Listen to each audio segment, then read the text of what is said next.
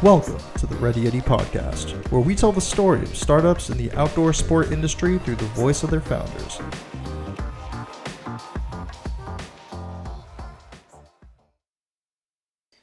What is going on, Ready Yeti podcast listeners? Josh Salvo here, hosting today's episode. I am sitting down with Matt Disney, the founder of Wuru Wool. Uh, this is Matt's second podcast episode, uh, but thanks for, for taking the time to come back on, on the show.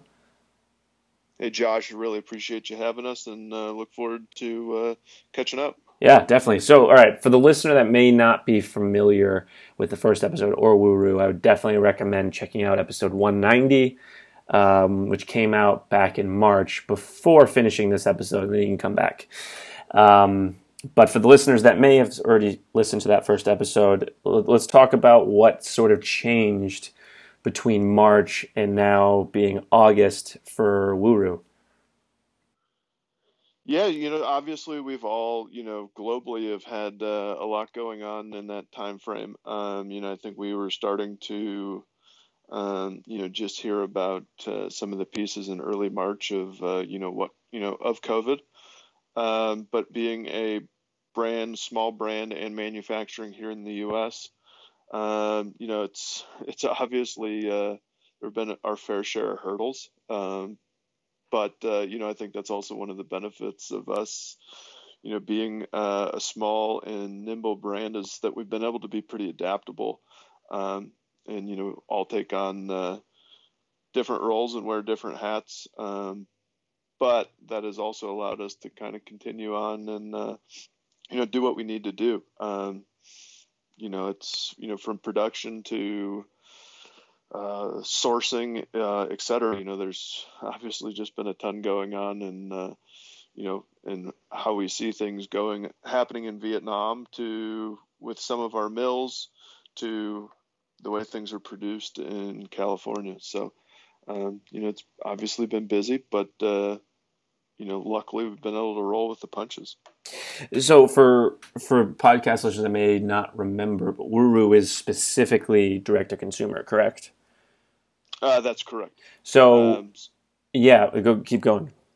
No, yeah. So all of our apparel um, is strictly direct to consumer.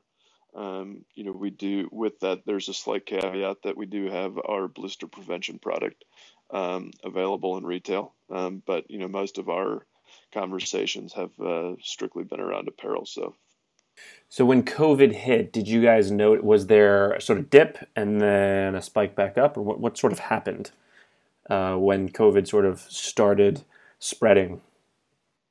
So what you know, with our manufacturing being in California, um, and obviously a watchful eye, um, we were in kind of a, you know, really when things started to shut down, we had a shipment of fabric um, that was coming from a mill we used in Thailand, and so it was on the, you know, on the tarmac getting ready to come.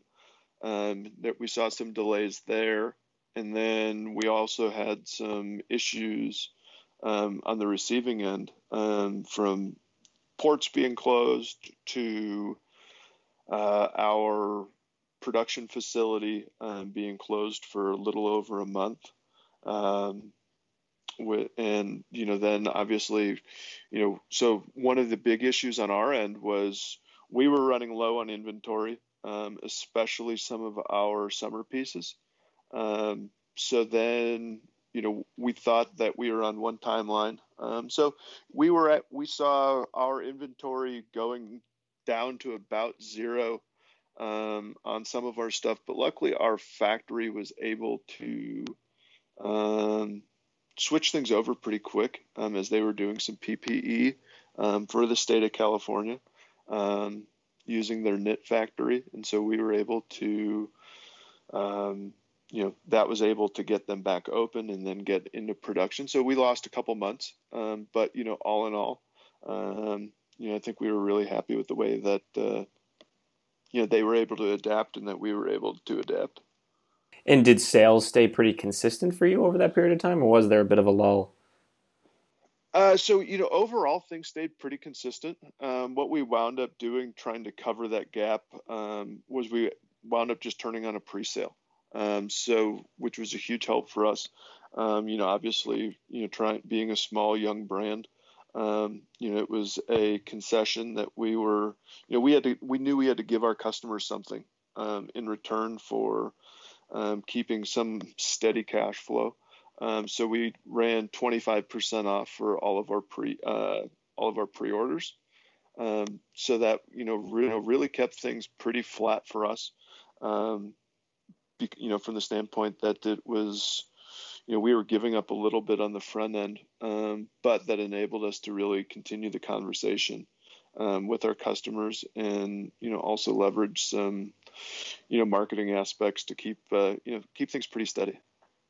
That's interesting. And now I know one of the reasons why we're working together now is you, you guys are, are launching a Kickstarter campaign tomorrow, August 4th, which I might be depending upon when this podcast comes out, probably a few days in the past. Um, let's talk about this everyday base layer. What is it and what's different about it? So yeah, once again, you know, I think this is something that kind of came out with, uh, you know, when we were designing, um, you know, really our first mid layer, um, being a men's and women's zip up. Um, you know, really looking at a heavier piece one of the things that we were looking at was, you know, how are we going to launch? And we thought that we were going to be, you know, bringing this out towards the fall, um, launching it in more of a traditional aspect. Um, but with COVID, you know, we decided to shift it um, a bit and move it to Kickstarter with some of the unknowns. Um, and once again, kind of leverage some of the pre-sale success that we had um, with some of our uh, summer offerings and so that's that is why we decided on a platform such as Kickstarter. Um, when going to some of the differences, you know, one of the pieces or one of the reasons for this piece um, was we noticed that there were a lot of pieces that either fell in more of the strictly outdoor sense or strictly fashion sense. And we really wanted to try to make a piece that could cross those bridges. Um, you know, something that is very minimal on the logos um, so that you can wear it to the office, wear it to happy hour, but something that's also technical um, and can keep up with you on, you know, any mountain adventure. So really trying to have that crossover. Um, you know, so for instance, you know, a lot of people love thumb holes, but I think one of the things with thumb holes is it automatically gives it like a real tech feel um, that you know depending on you know the office you may work in, it might just not be appropriate. Um, so we went with an invisible thumb loop um, that's hidden inside, so it still has a nice clean look and feel. Um, but also offers some of the advantages or some of the um, inherent benefits that you get from you know a more technical piece. So we really tried to sit down and uh, you know canvas a lot of uh, athletes that we work with and figure out some of the things that they do and don't like, um, and try to really bridge those gaps and you know giving you kind of giving you know making it a technical piece where you need it, but trying to give you some style where you want it. Now, how long did it take you guys to develop this uh, everyday layer? So we were we started the development uh, really at the end of last year. Um, you know, we started to work with our design team um, as well as a new fabric mill and relationship that we have developed with uh, Nuyarn and their proprietary way of uh, spinning yarn, um, which makes it stronger, lighter. Um, stretchier without using um, spandex. Um, and then, you know, something it also allows um, the fabric to dry about uh, five times quicker than a traditional ring spun merino. So that's really when this uh, project kicked off. Um, and then you know, we brought this fabric back to our design team based in Boulder, and you know that's where they got going. Um, and you know we were able to do a lot of testing uh, towards the back end of last year, and uh, you know now here we are, um, you know just you know, as you mentioned, um, getting ready to launch our Kickstarter and truly bring this to market. So, what's the goal of this campaign? How much are you guys trying to raise? Uh, so we, we set our goal at thirty thousand. Um, so you know, I think that's something that we feel that we should be able to reach, um, you know, you know, rather quickly. And that was, you know, one of our missions was, you know, something that is um, a nice benchmark, but you know, something that we felt, uh, you know, very comfortably could, uh, uh, you know, hit and hit rather quickly. And uh, you know, that way we can work on putting some, you know, additional marketing spend um, behind the project, and you know, see what kind of legs we can uh, we can generate. So what, what's the what's the ultimate goal you guys are hoping to achieve with the Kickstarter? You know, I think that's you know when looking at it, you know, I think we have the potential to you know with this being our first campaign, um, you know, I think it has the potential to you know net somewhere around you know hit that sixty thousand mark. Um, you know, I think would be we look at it as a good achievement. Um, you know, we are not partnering with uh, any of the um, large traditional Kickstarter agencies, um, and that you know that was something that we made a conscious decision with. We really just wanted to keep it a little bit closer with uh, with our team, um, you know, and see some of those learnings um, because I think that this is a piece that if it goes well and we can better understand Kickstarter, um, we may look to continue to launch um, a few products a year using the platform. Um, so I think the more that we can own um, will benefit us more long term, um, so that we can capture those learnings, opposed to um, you know surrendering a you know rather sizable amount to an outside agency. That's really interesting. Um, so let's talk about the strategy since we're the day before the launch of the campaign. The goal is somewhere between 30 to 60K. What are you doing strategy wise um, to give yourself the best shot of hitting that goal? So, you know, one of the things that we did, uh, you know, from the uh, early on is we knew both the photographer and videographer. Um, we knew that we needed to produce um, high quality piece. So you know we really um, you know we have we have a few relationships and um, you know that was our main thing is how can we harness the talent needed um, both behind the lens and from an athlete standpoint um, without you know breaking the bank to get the piece that we need um, but also allowing us to be cognizant of what what is going on in the world with COVID. Um, you know, we knew we had to shoot with a small team um, to respect social distancing and things like that, um, but we also knew we needed to shoot with a talented team. So, like one of the things that we wound up doing was uh, bringing in a couple. Um, so obviously they live under one roof, so that allowed our talent to work closer together and obviously be safe. And then, you know, we were using a little bit longer lenses than uh, you might have ordinarily. So it was uh, it was a fun and challenging project. Um, but that's you know the big thing that we knew from the get go is we really had to um, bring in the needed talent to do it, and then um, on top of that, you know we started uh, a pre-launch campaign trying to really generate the needed buzz um, before we launched, so that way, you know, when we do um, flip the switch, that we can get some of the um, original backing that we need um, to hopefully trigger some of the uh, Kickstarter algorithms, et cetera, um, and move things up on the page. That's interesting, and, and uh, I assume the campaign will be live for about thirty days or so. Uh, correct. Yes. Yeah, so we are going to do it as a uh, thirty-day campaign. Interesting. Now, I guess for anyone listening to this, if you're interested in checking out the campaign, we'll link to it in the show notes on Ready Yeti. Um, but they can, if they Google, I assume, Wuru Wool, W U R U Wool Kickstarter, I'm sure you'll find it, or go on Wuru Wool's website.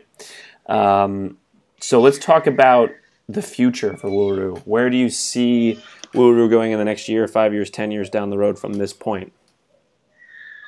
Uh, and I apologize for the screaming eight-month-old um, in no the background. so, uh, you know, another challenge of COVID. Um, so, looking at our future, I think that you know we have a really, inter- you know, we're sitting in a really interesting spot to be able to um, you know see sustainable growth. You know, one of our things that we have identified and when looking at going the Kickstarter route is that we want to grow organically, um, which we also know won't be the necessarily the fastest, but we know to bring the products that we want to to market, manufacture here in the U.S.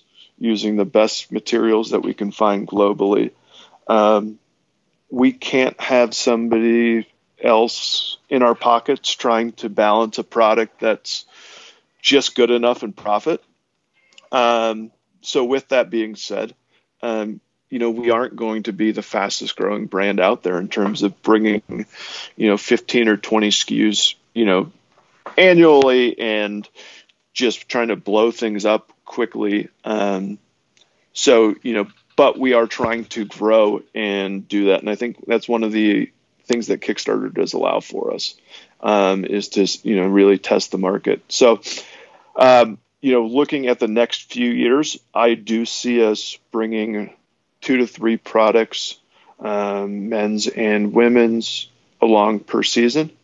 Um, you know, especially as you know, we rely very heavily on the feedback um, of our customers and prospective customers um, to really see what they want and see what the you know the market is um, you know asking for. Um, I think you know being able to bring a product made in the U.S. Um, at a reasonable cost um, is something that is a unique niche um, that we've been able to uh, you know that we've been able to capture.